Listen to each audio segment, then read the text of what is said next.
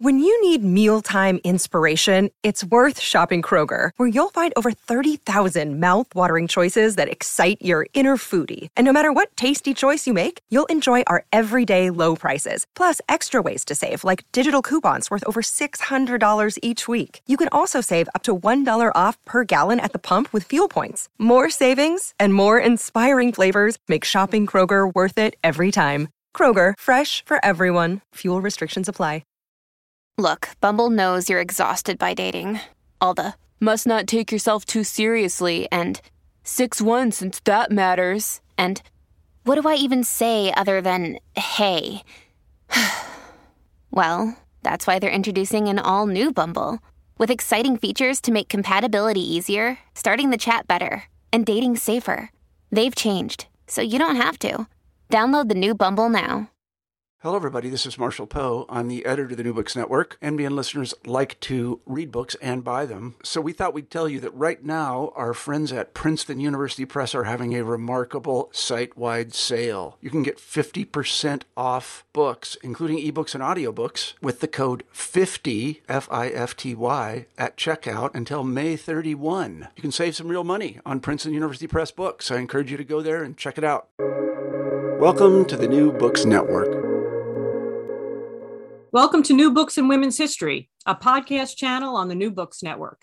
I'm your host, Jane Semeka, professor of history at Brookdale Community College. Today, we'll be discussing a new book by Liz Clark titled The American Girl Goes to War Women and National Identity in U.S. Silent Film, published by Rutgers University Press. Liz Clark is an assistant professor of communication, popular culture, and film at Brock University in Ontario, Canada, where she teaches courses in the history of serial media, film blockbusters, race and representation in film and media, and popular culture. Dr. Clark, welcome to the show. Thank you for having me. So tell us, how did this book come about? Well, this book was a revision of my dissertation. So um, it really changed in, uh, over time. I am not a war fi- film fan, but my brother, I have an older brother. So growing up, he made me watch very many war films. So I've always liked to analyze them as um, representations of national ideologies or national identity. Um, so I took a course uh, early in my grad degree about silent film fell in love with silent film and kind of married the two interests together. Um, and as I was doing the research of, um, after I had discovered, you know, titles of films to watch, when I watched them, I realized they were all about women. And so that is how uh, it wasn't that I initially decided to study women in war films. It's that I was doing a project on the history of war films and discovered that it was predominantly about women in this era. Wow. So, so what were some of the challenges for finding and researching and watching all these silent films? Um, so, it's silent film. Um, I think the statistic is that there's roughly 75% of silent films are lost. So, it is not something that you, uh, if you want to do a comprehensive study of a you know a grouping of films from that period you are going to be faced with um, challenges because you can't watch them. Uh, i think of the in my book it might be a little less. In my dissertation it was about 600 films that i was looking at and i only watched maybe 50 so it's um, what i ended up doing was focusing a lot on the promotion of the films the way that they uh, were advertised in the trade press, which was magazines that were distributed to theater owners. Um, and so I looked at that like a text it, that needed to be analyzed. Um, didn't take it at face value. Obviously, every film will be advertised as the best film ever, but um, there were ways that you could kind of work with the discourse that was circulating about these films even um, kind of comparing the way the advertisements for different films uh, emphasized different, uh, you know, different ideologies. So that's that became largely how I went about the research. That's that's it's it's really interesting to think about um, how early filmmakers were trying, you know, the way they thought about their work and their business, right? And how yes. to promote them and the things that they were assuming were going to sell it. Yes, right? exactly. Yeah, yeah, yeah. And in case some people are not familiar with silent films in the early part of the 20th century, what was the film industry like at this time? So, the film industry changed so rapidly in this period, which is partly what made this book so enjoyable to write, but also a huge challenge because it's not easy to compare the films from the early 1910s to the late 1910s. Um, in the early 1900s, films were non narrative. They were, you know, they might be 30 seconds or a minute long. So um, these those types of films are absolutely not comparable to the narrative films that started to come out late 1900s, early 1910s. So scholars of silent film will talk about this era as transitional when it's moving from just short films that are just spectacle to films that have developed narrative and editing techniques. Um, and at the same time, even the way that theaters ran was different, whether it was you're watching movies uh, at an amusement park or are you going to an actual like purpose built theater? So that changes really rapidly over the early 1900s. Um, and there were, again, there were not, there were multiple production companies.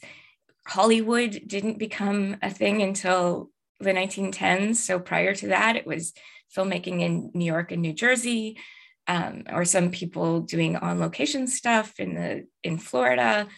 Um, so you had lots of different companies. You had even during narrative film, um, they were short films. So the early 1910s, these Civil War films were maybe about 10 minutes. And you would go to the theater and watch a series of films sometimes not even related. So it's not like somebody would go to a theater to watch war movies. They would go to the theater and see maybe five or six films, all of different subject matter. Um, and then, which also kind of speaks to why there were so many films that I had to cover in this book, is because they were coming out weekly and they were short and they were um, formulaic and fairly repetitive. And then the rise of the feature really happens mid 1910s. Oh, good. That's that's really helpful for understanding, you know, the development of filmmaking in general. You know, it yeah. Really, it's really, and it seems like it's an important chapter in the history of film that we've sort of we kind of don't think about much. No, you know? I know. It's yeah. Uh, and since you're talking in this book about the war genre, can you tell us how you define war genre? Well, that's part of the intervention that I'm trying to make in with film studies is that I think war genre, we tend to think of just the combat films. Uh, and so I try to expand uh, expand my net, I guess, to cover all instances of war uh, and broadly defined as well, because sometimes even just westward expansion was uh, was represented as war. Well, it was war, right? And so the the um, but what happens in this era is that a lot of the films would be overlooked by war film scholars because they are either comedies or melodramas or they're really something else at their core because the genre hadn't been solidified yet. And so what I'm trying to do is say if we expand what we imagine the genre to be, we see actually much more, many more influences that led to the solidification in the 20s and 30s. All right. That leads to my next question, which is in the introduction of the book, you write that this is a new understanding of mm-hmm. the history of war films and the importance of women to the genre. So right. can you explain, you know, what what what's the reader gonna expect to find out when they read your book? Um, so again, it's I think that there's they'll find a totally different representation of war than um, than previously understood. They will find that women's roles in war films aren't only just the home front woman waiting for the, you know, waiting for their husbands and lovers and um, and sons and brothers. You know, they're not just waiting at home uh, for the men at war to come back. They're not just uh, the other dominant image of women in war is like Rosie the Riveter, of like going to the factory. These films are about women actually either putting on a soldier's uniform and going to war or, um, you know, acting as spies in order to turn the the war in favor of whatever side they're on. These women aren't actively involved. And so um, that is what I find fascinating and what the book tries to um, tease out and understand. Yeah, and it's it's sort of unexpected, you know. Yeah. that you know we think of war in such masculine terms. Yes, and to yeah. see these films give women such an active, not passive, yeah, it. It's it's a lot of fun to see. It really well, one, one of the readings uh, or the people that I studied, and now I'm going to not be able to remember the reference, but there was someone who wrote about literature about the Civil War that came out after and then for like decades after the Civil War. And that if you look at the trends of Civil War literature, there's a pendulum of whether the literature is really about women or really about men. And so, this idea that representing war has to be masculine is not fixed. And it's, I mean, it became fixed because the film industry loves genre, like they love standardization. And so from the 20s onward, you have the idea that war is all about men but that's not historically the case. Women were always involved, women are always part of the nation. Yeah. And so this podcast channel looks at women's history. Yeah. How do you think your book fits in with women's history? Well, I hope that it, um, like, I hope that it will appeal to women's historians, um, American studies, uh, just an American, you know, American history that this is very much, I mean, of course, I'm coming from film studies and it is predominantly a film studies book, but it is, it is um, connected to what was happening politically at the time. It is connected to um, different discourse that was circulating in American politics and American culture.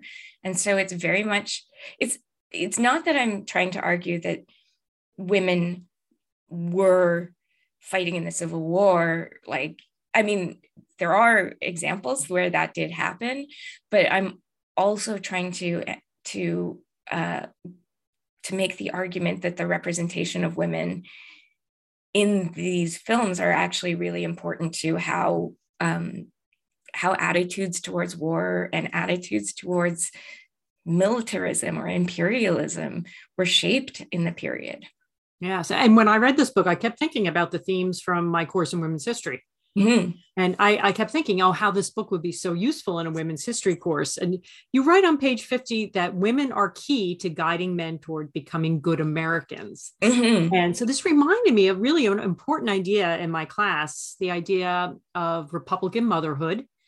And it feels like this these films represent women um, in their roles as mothers of the nation you yes. know and and that you know so what are your thoughts on the influence of uh, women in these films in that way yes and so uh, this again actually is part of where um, the a shift that happened from I think dissertation to the book is in the dissertation I was very positive about these women in the sense like it, it was it seemed to me like this progressive unexpected form of heroism or that we have these like action heroes in the 1910s but i i recognize that these women are being used to further like dominant discourse or dominant ideologies again white supremacy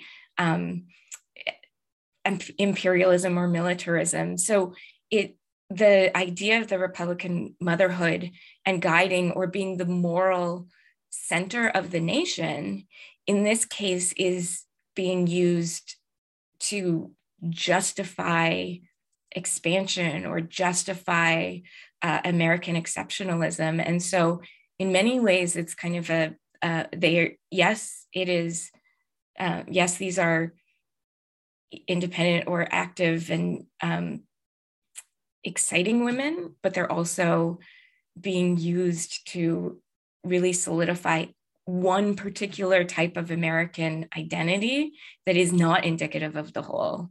And so I think that it's it's exciting but problematic at the same time. Yeah, it's taking that idea, it's really expanding it and almost distorting it. Yeah, uh, to support a different agenda. Yes, yeah. But they picked something that people were kind of already comfortable with and understood this idea of women as the guardians of the families, yes. morals and and the you know to their influence in the household and yes you know just taking that like to another level um well, it is very pro it's it is problematic but it's it's also fascinating to think that filmmakers had that in mind yes yeah and what i find really fascinating as well is the shift from the mother to this younger pre adulthood. this there was a, a, lot has been written and um, especially at this time that silent film was very much about these sort of post-adolescent but pre-adulthood women that they had more leeway. There was it's this liminal space where you can get away with more before you have to marry and be a mother and that the changes to femininity aren't at the time weren't um, like the the growing independence or the more like active nature wasn't necessarily something that was universally accepted but it could be controlled if it was represented only in this space bet- before they became adults. Right and you and you have a whole chapter called the american girl. Yeah. So what is the you know what does the american girl mean in your okay. in your book and in, in, these films?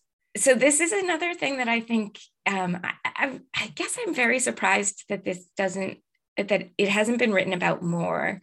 Um, the new woman was a concept that was circulating in the era about um, changes to femininity from the like cult of true womanhood in the Victorian era to this idea that women were um, more independent, they were going out on their own, they were living in urban spaces, they were um, moving throughout the public sphere in different ways. They were some had jobs and they were uh, and they they were just gaining independence in ways that any change that happens to like to um, a kind of dominant ideology is met with anxiety or met with um, cr- criticism. And so what what happened with the new woman is it quickly became a term of derision. Like it is not something. It was something that in the popular press or in newspapers was used as an insult. Um, and the American girl was always a celebratory term it well it was celebratory until about 20 years in and then it became something um, like american girls had gone too far but during this period the american girl was it was she's athletic. She's like she's got vitality. She and she has it because there's something about america. There's something about the like uh again it, it ties into westward expansion and it ties into the actual space of america where if europe the thing that america left is bad and and old and traditional america is vibrant and youthful and growing and um, and the american girl represents all of that. And so she becomes a way to channel the changes that are the same thing that's happening in new womanhood or the new woman but it's contained and um, and controlled in a, a, way that is is representing or uh, reinforcing American ideologies. Yeah, I was thinking of like women like Annie Oakley, even. Yes, yeah. Uh, you know, and um, in the 20s, women like Gertrude Ederle, who swims yeah. the English Channel. And in the press about Gertrude Ederle in the 20s, so it's like about a decade after your uh, your time frame, but you know, she's talked about as you know this American girl who swims the Channel, and yes. she's celebrated as an athlete. So it's, yes. it's sort of like this the beginning of kind of um, you know Americans coming to grips with teenage you know this this idea of a teenager as being kind of a you know a distinct mm-hmm. part of your life you know yes. uh, you know you're a child and then you're a woman but there's this middle yes. adolescence that's adolescence. really important. Yeah. Yeah so it's, it's really it's it's very uh i think it's it, you're right. It is kind of an underappreciated understudied yeah. you know. And i mean if you watch these movies the actresses who played them are definitely not adolescents but in the same way that i'm sure now we can we have examples of 30 year olds playing teenagers in movies but um but yeah it's very much about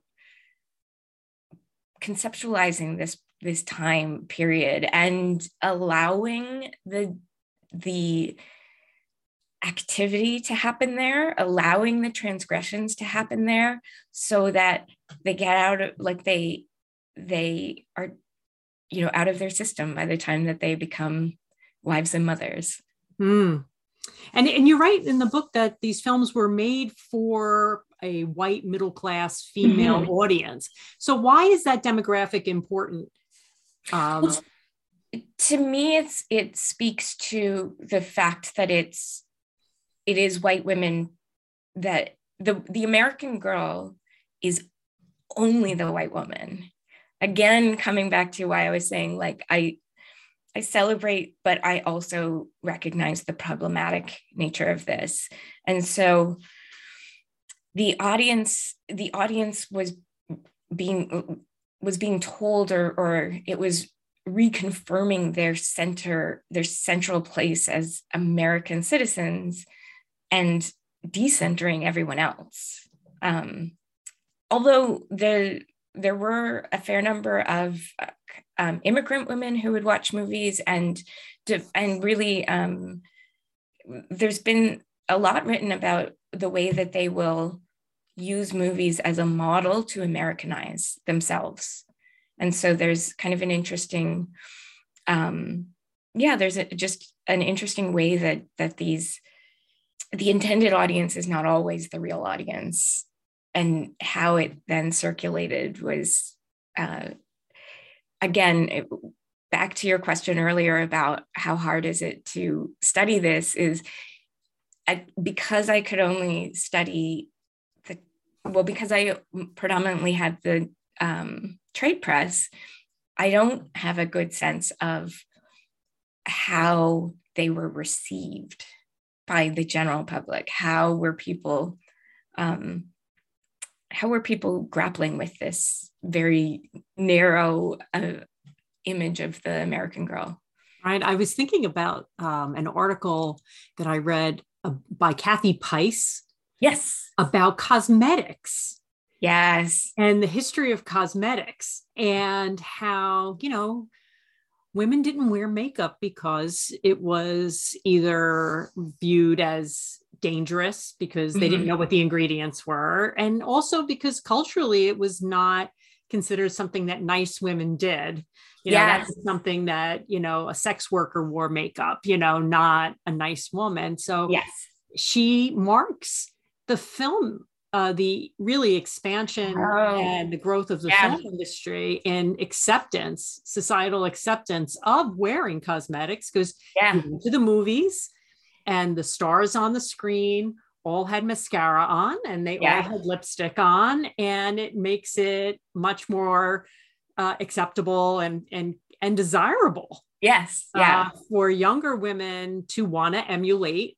and look like the movie stars exactly and yeah. i always found that to be a i thought that that was such a um an interesting analysis of the like what you were saying like the you know how do we know how what people thought about when they walked out of the movie theater um, they could have walked yeah. out of these movies and gone oh my god war ugh yeah I'll never this is horrible war is so awful like you know yeah like you, you know think about some of the movies we war movies we watch now like movies like even apocalypse now some of the Vietnam movies and how yeah. that has impacted uh, American sensibilities about war. Yes, exactly. Um, and you know, so it is. It is a really tough thing to be say or write about with any certainty. With any certainty, exactly. And one of the ones that I struggle with still is the Civil War films that I that I study.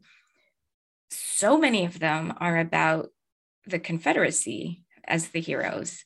And it's it's I I still don't have a good answer of how they would have landed for a northern audience. So that is that's a question. They were, but they were distributed nationwide, right? Yes, yeah, exactly. So, yeah, they were. So I, it's funny, like w- the ex- explanations I've heard is um, because they were distributed nationwide, that companies would make films either about the Confederacy or the Union, and it didn't it didn't matter because just show both sides, I guess. But to me, that seems like it was still a very fresh wound that um, that I find intriguing. I find um, I'm still I'm still perplexed by how those films would have circulated.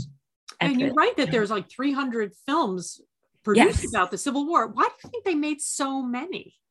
Well, so one of the the arguments is it's the 50 year anniversary. So it was it was fresh in their minds. It was also it's like when we think I mean I guess this is a little out of date now, but when things like Saving Private Ryan were coming out, the World War II veterans were still alive.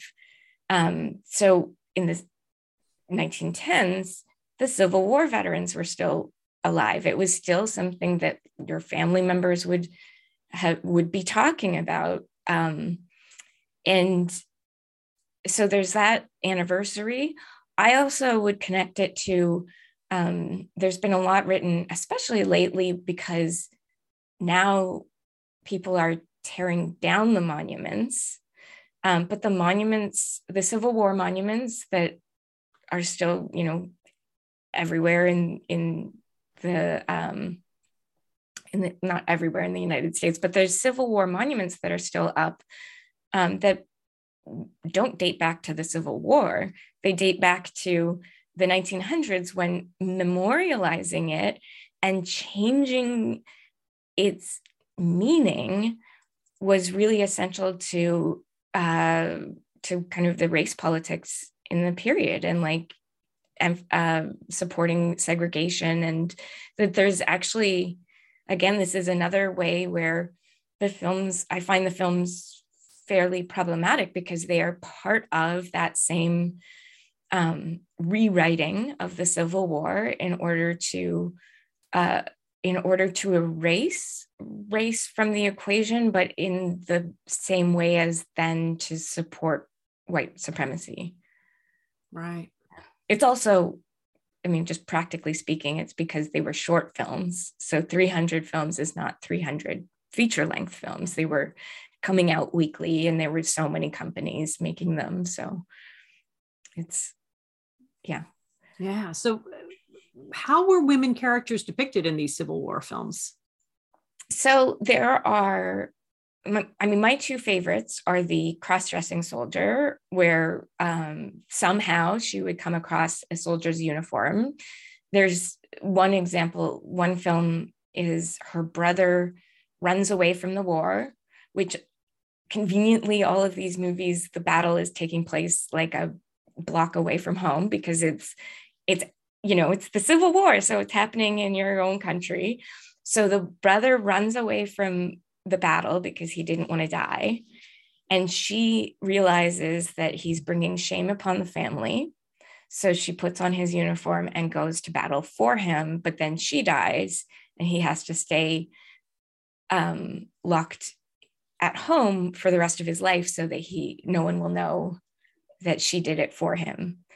Um, so there's those kinds of like melodramatic types of films. Um, there's also girl spy films where, again, because the Civil War is happening in everyone's backyard, uh, a woman will be at home and will have to somehow um, somehow gets involved in the war has to deliver a message and because she's a woman she can get easily across enemy lines because no one would suspect that she's doing something for the war. Um, so there's a lot of that that really kind of um, there's a variety of ways that these girl spies function either really um, emphasizing their femininity having the you know hoop skirts and everything so that they seem innocent. But then there's also like active athletic women who will um, be wearing you know pants and running and um, like diving across rivers to to get through to the you know the camp that they need to send the message to. So there's a, a wide variety there that yeah so could you talk a little bit about the film the spartan mother? Yeah the spartan you, mother. you really go through that in the in the chapter really and it's it's really fascinating. I was wondering if you wouldn't mind talking about that a little bit. So the spartan mother is um another one of those cowardly soldier stories where her son comes back because he doesn't want to die. And she you know holds a gun to his head to say you have to like i won't have shame in this family. You get back out there.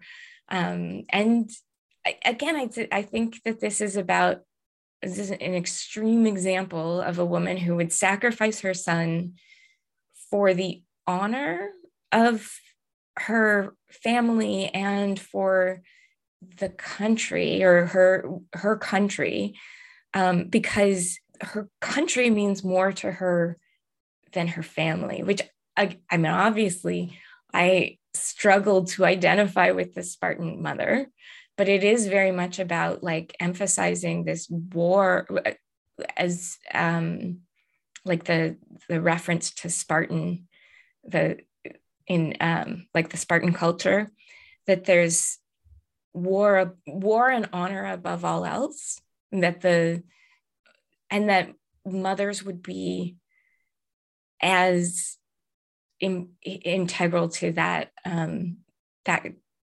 ideology or that you know mentality. And in fact she's more she has more strength in carrying it out than he does. Um, and for her to sacrifice her son for the honor of her country is it's an extreme example of i think what you had been mentioning earlier of the mothers as the guides to the nation yeah to to, to sacrifice for the cause. Yes yeah. Yes you know. And again I, I i wonder how it would have been in, understood at the time. Yeah. Yeah, yeah. And we still use that language right? The ultimate sacrifice. Yes. Yes uh, exactly. in, you know in the you know in in the way we talk about war and we talk about uh, that you know. So i want to read a quote from your book. Mhm. quote civil war films thus map the domesticity of the home onto the homeland. The american nation was envisioned as an extended household. This accounts for the prevalence of female participants in battle because they were equally important in defending the unity of family slash nation. Mhm. You know so you know that's really like it's it's making that very powerful connection right Yeah. of representation and patriotism Yes. national identity and war Exactly. Yeah. And the at the time, these um, these films are largely categorized as melodramas, and there's a large kind of there's a, a connection between melodrama and the home and domesticity and um, there's there's so many there were so many intersecting factors. At the same time the civil war was this sorry these civil war films were being created when american foreign policy was not about global uh, foreign policy was essentially an isolationist stay at home sort of um, th- that was the popular discourse. And so what then the representation of militarism turns to is defending the borders. That even as we transition towards world war one world war one was packaged or not packaged but the threat of world war one was uh, always about what if they someone wins and invades us. And so it so this idea of the homeland needs to be defended was something that ha- that was continually rehearsed in popular culture. And it worked to it- you know it's the female character then becomes central to that story because she is because she's under the ultimate threat if the homeland is is um, invaded. And she's also you know, she's the first kind of defense of it. So she has to be protected but she also does the protecting. It's yeah. kind of an interesting combo. It is. And you know the woman is the home. You Mhm. know she is the home. She really symbolizes you know keep the home fires burning you know, Yes, know, yeah. she is the home you know. So you know you probably have already kind of said this in the interview but you know there's so many few, far fewer american revolutionary war yes. made. Can did you have any thoughts on why so many fewer about the american revolutionary war? I think it comes down to the American Revolutionary War is more cut and dry in its ideology. Like we were just talking about um, the Vietnam War, and the Vietnam War was one that was so hard to come to terms with, which tends to result in more representations, right? That you have to work out what was happening. And the Civil War, I think, is some is more so than the American Revolution, is something that needed to be um, continually revisited to understand how it fits in the national narrative. And the same with the you know westward expansion. And um, there's there's so many ways that film was used to write a narrative of that history. Whereas I think that the American Revolution narrative was more cut and dry. It was, we had to break from England, we fought for our independence and we got it. And it's like, that is, that's easy to represent. The Civil War is something that needed a lot more, um, a lot more effort to make it seem something um, positive to the like of the and it again it's um and this is the title of a film from that era but it is a symbolic birth of the nation where two warring sides come together so there's something just more i think um there's more to work with in terms of representation and ideas behind it yeah and i i think that probably in the 19 you know the early part of the 20th century they're still coming trying to come to terms Yes. with yeah. the Civil War. And I would even argue that people are still trying to come to terms with the Civil Yes. War now. Yes. You know, I, I noticed, well, there's still tons of books being written about the Civil War yes. and about, you know, what it meant. exactly. This reassessment. And Yeah. so it's it's really as an event in American history, I, I don't think that there is no other event that eclipses it. No. Yeah. So it's probably, you know, that's probably being reflected in the film industry trying to almost like work it out. Yes, exactly. And uh, again, this is something that I, this is a, a minor intervention I hope my book will make. But when war film scholars talk about the war genre, they rarely will address this grouping of Civil War films. Um, there's one woman who did a book on the Civil War. I think her name is Jenny Barrett, and she has she does a really good job of covering the silent Civil War films. But for the most part, it's reference Birth of a Nation and then jump into like you know World War One and World War Two films. Yeah, and uh, it is. It's it's really a, a, very interesting way. You almost think of it in, in psychological terms of, you know, the, Yeah. the nation trying to grapple with, Yes, The- exactly. you know, just the the sheer proportion of the crisis. Yes, yeah, You know, books, films, yes, poet, you know, poetry, you know, art, fine art, you know, trying Yeah. to come to trying to come to grips with what did this mean about What did it mean? And, Who are we? exactly, and and or can we can we reshape it to to seem like something more positive or Mhm. Not And how do we move on from there? yeah You know, how do you move on from there? You know, do you forgive and forget? Do you hold the Right. grudge? well Uh, and and that's the other thing i've been i i suppose i've been emphasizing too much in this interview the fact that these women were like active participants but they also had then a love interest for the most part someone on the other side right so it it was also about that healing that representational healing i suppose that comes from um the the love uniting the two sides. Ah, yeah.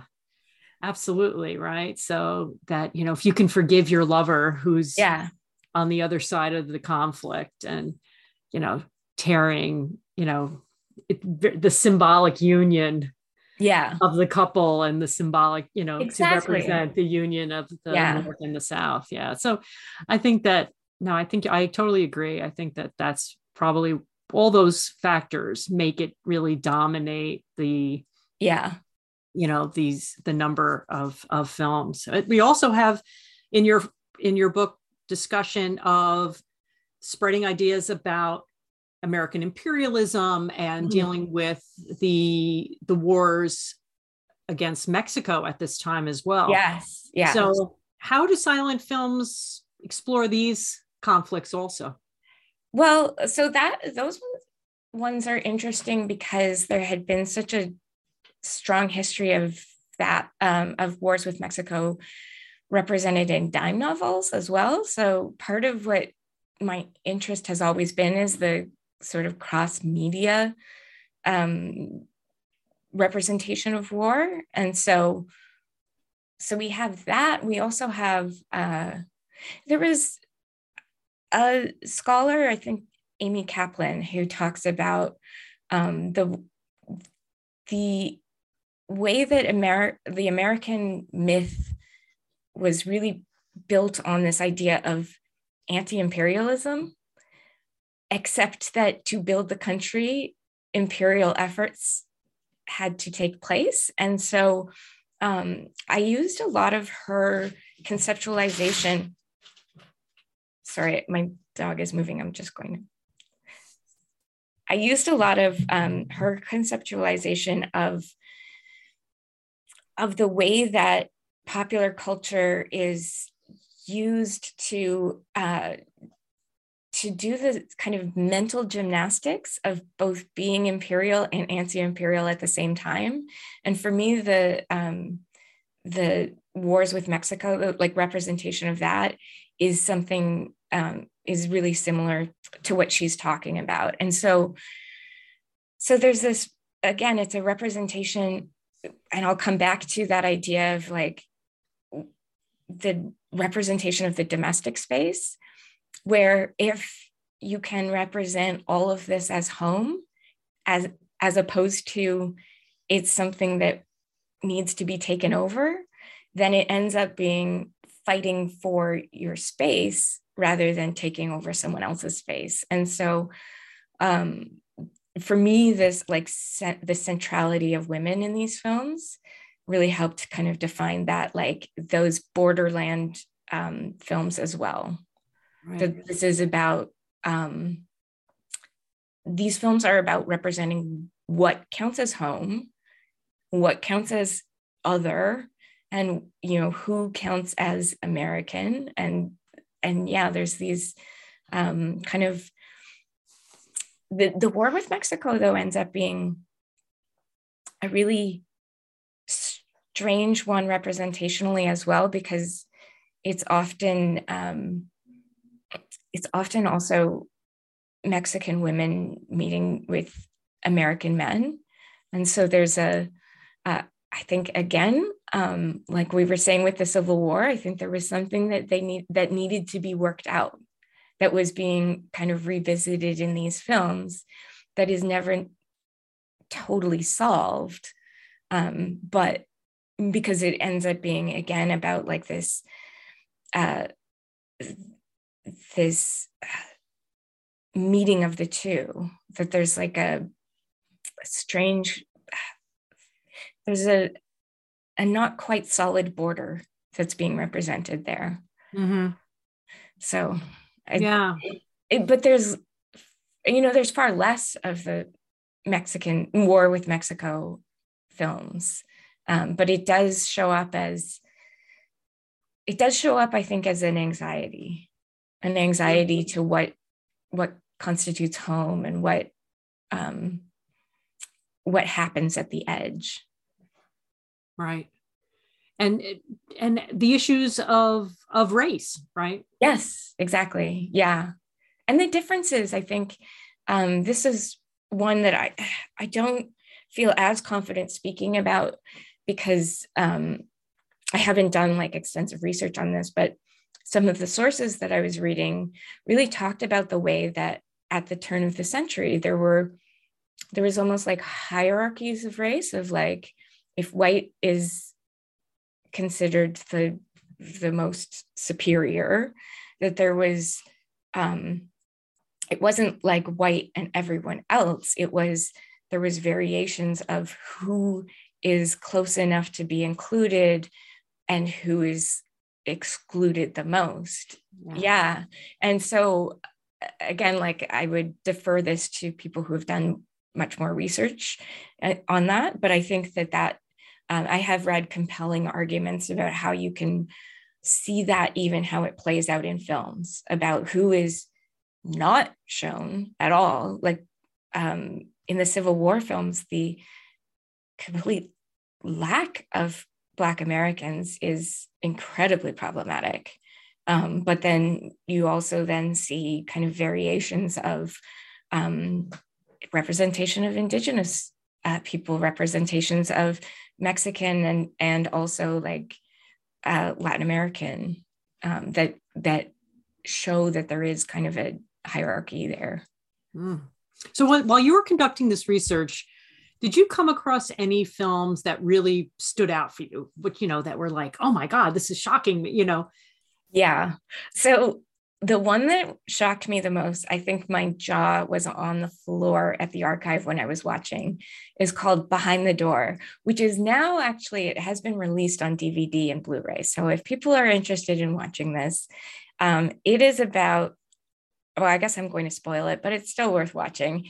It's about um, a woman who her husband is a sea captain. She sneaks on the boat on the boat because she wants to stay close to him, but uh, it's during the war, and the German submarine takes over the boat, finds the wife, takes her onto the submarine, and she's raped by the entire crew and then shot out of the torpedo um, and killed that way. So, again, this is not, I mean, this is 1910. So it's not that these were shown, but they were very clearly stated that this is what happened. And um, her husband survives and vows that he will get revenge. So years later, he finds the German captain and um, takes him into his captain's quarters and skins him alive and puts him in a closet. So when his, you know, fellow, um, the the people on the boat with him come to find him, he's sitting alone at the table, and they ask where the guy is, and he said, "I tried to skin him alive. He died." So he would.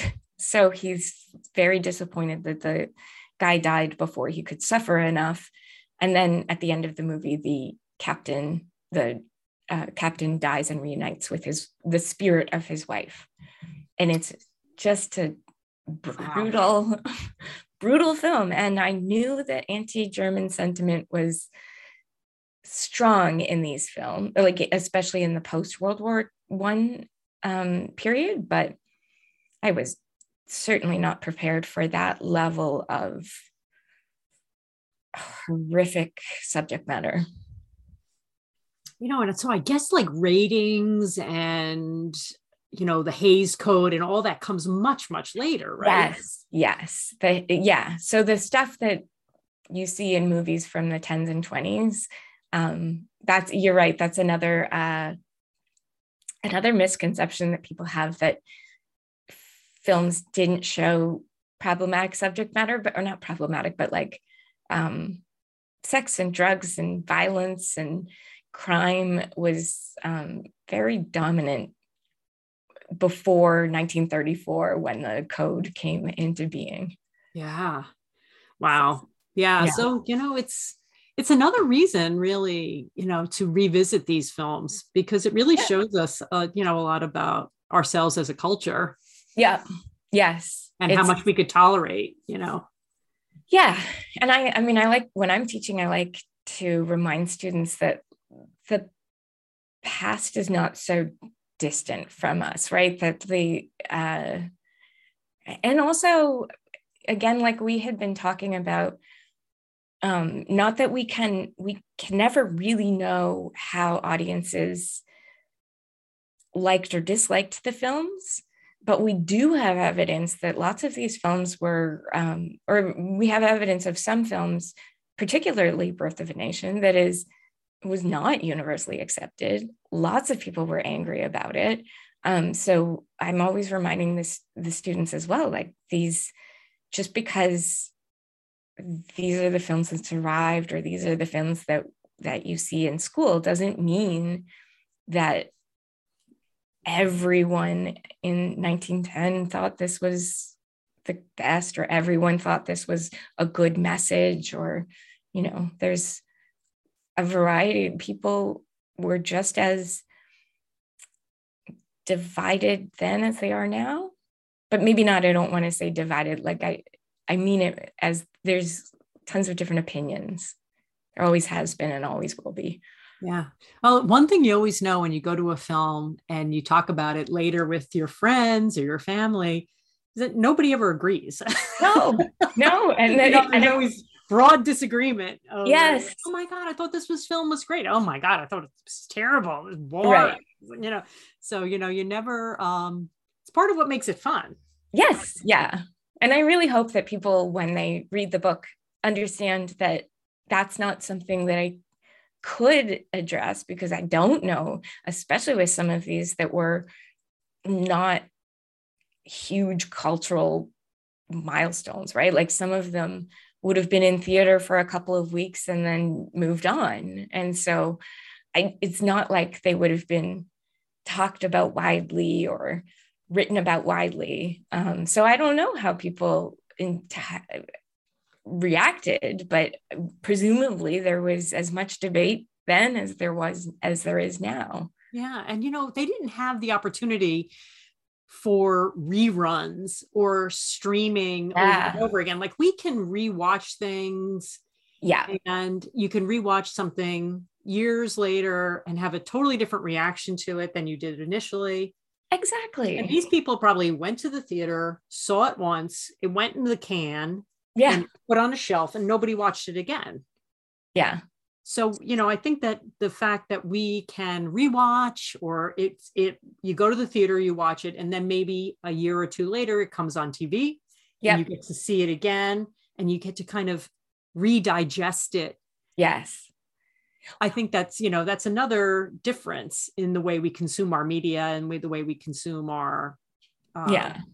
Well, a, a not fun fact, but this is also why film history was so slow to to kind of tell the story of the silent era because um, because they couldn't rewatch the historians that wrote the initial histories actually just wrote what they remembered watching years before.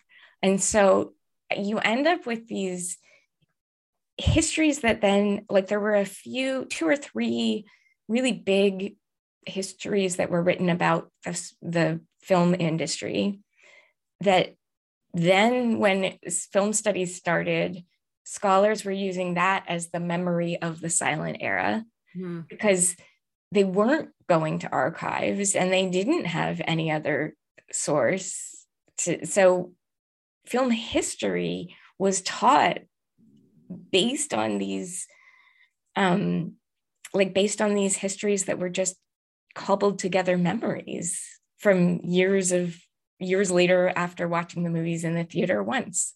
And mm-hmm. so then it took until i think about the 80s when hit, film historians really started to go back into the uh, archives and started to see oh wait there were other things happening and this story that we have of the film industry is not the right one. Right that's so interesting and you know the whole idea the context is totally different yeah yeah right. Right. Wow. And, you know, I was really compelled by the other section in the book about peace and preparedness. Mm, Can you yes. talk a little bit about that section of the book and how women were, were depicted in these films that yes. talk about peace and preparedness?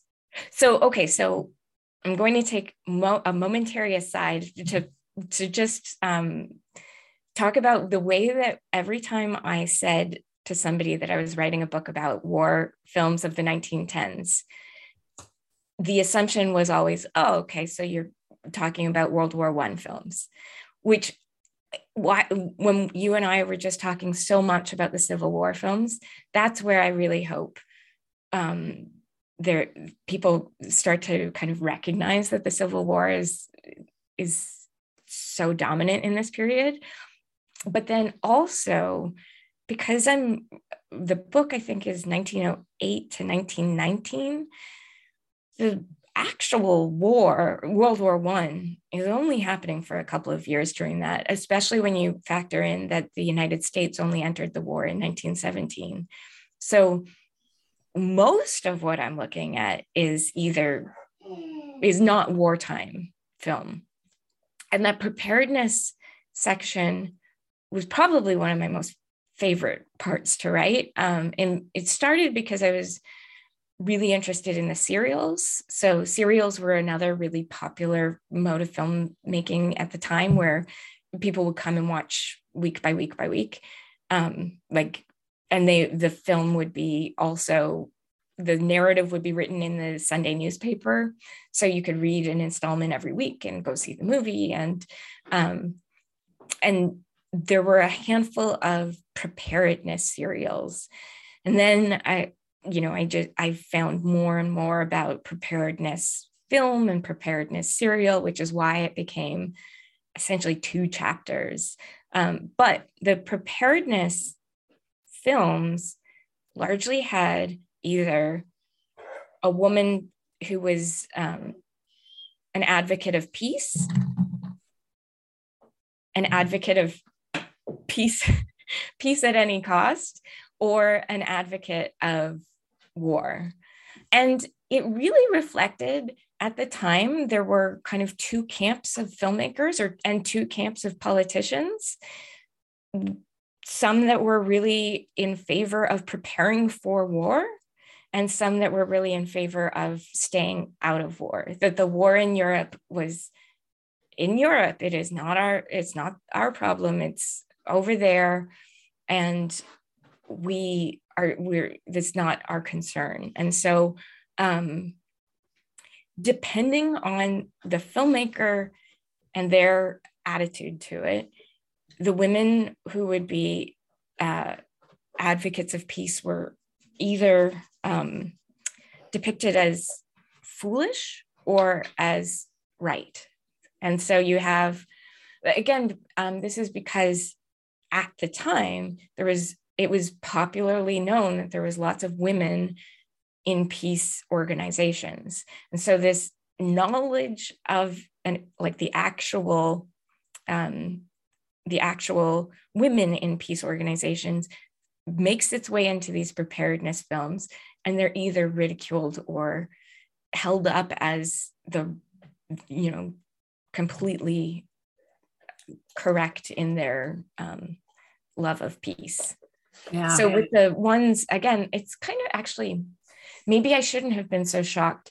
It's very much like uh, behind the door where the foolish versions of the peace at any cost women end up um, now i'm forgetting that i think there's one that has to kill herself because she's about to be taken over by in, foreign invaders.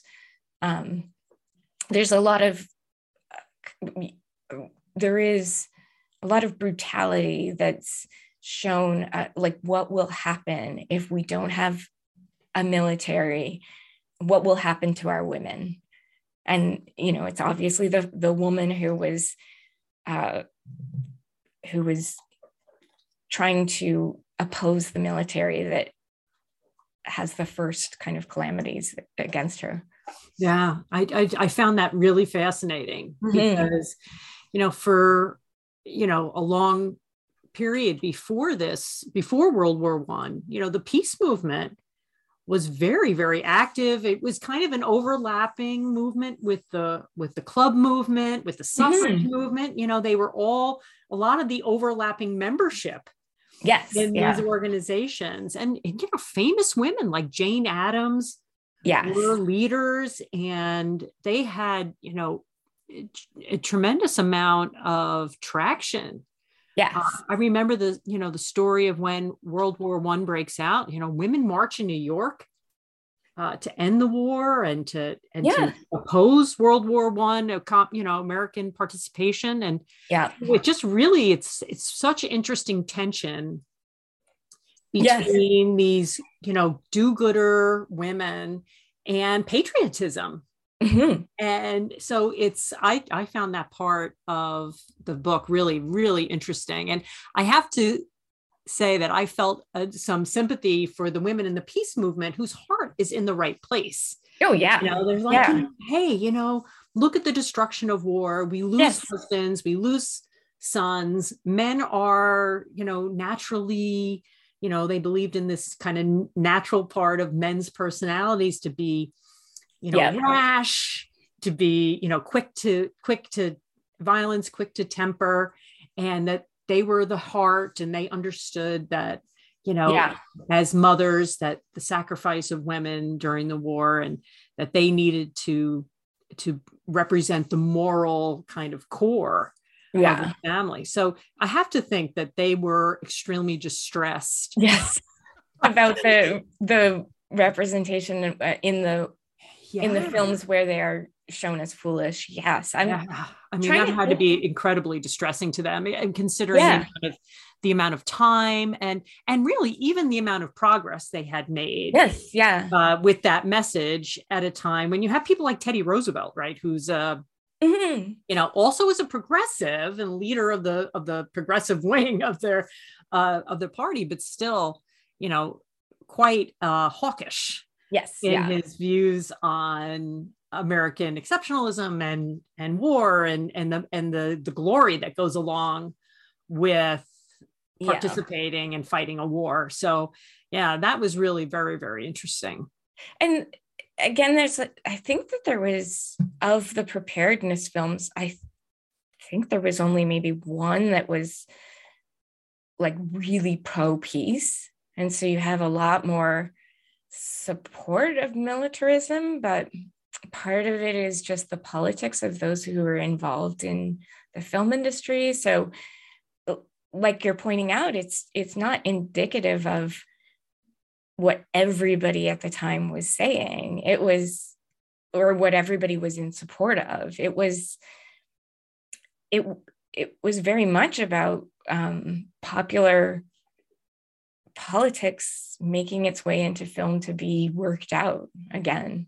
But mm-hmm. this time it's much more present because it's about something that's being debated um, in, you know, real time. Right. And then when you project forward, right? So then you project forward to World War II, and the government actually has a war, you know, an Office of War Information. Yes. Yeah. Where they actively produce films Yes. To was- do that. So, you know, but it's it's interesting to look at this early period as sort of, you know, uh, a way of getting information out, but it's it's but 30, it's not years later yeah. where it really is.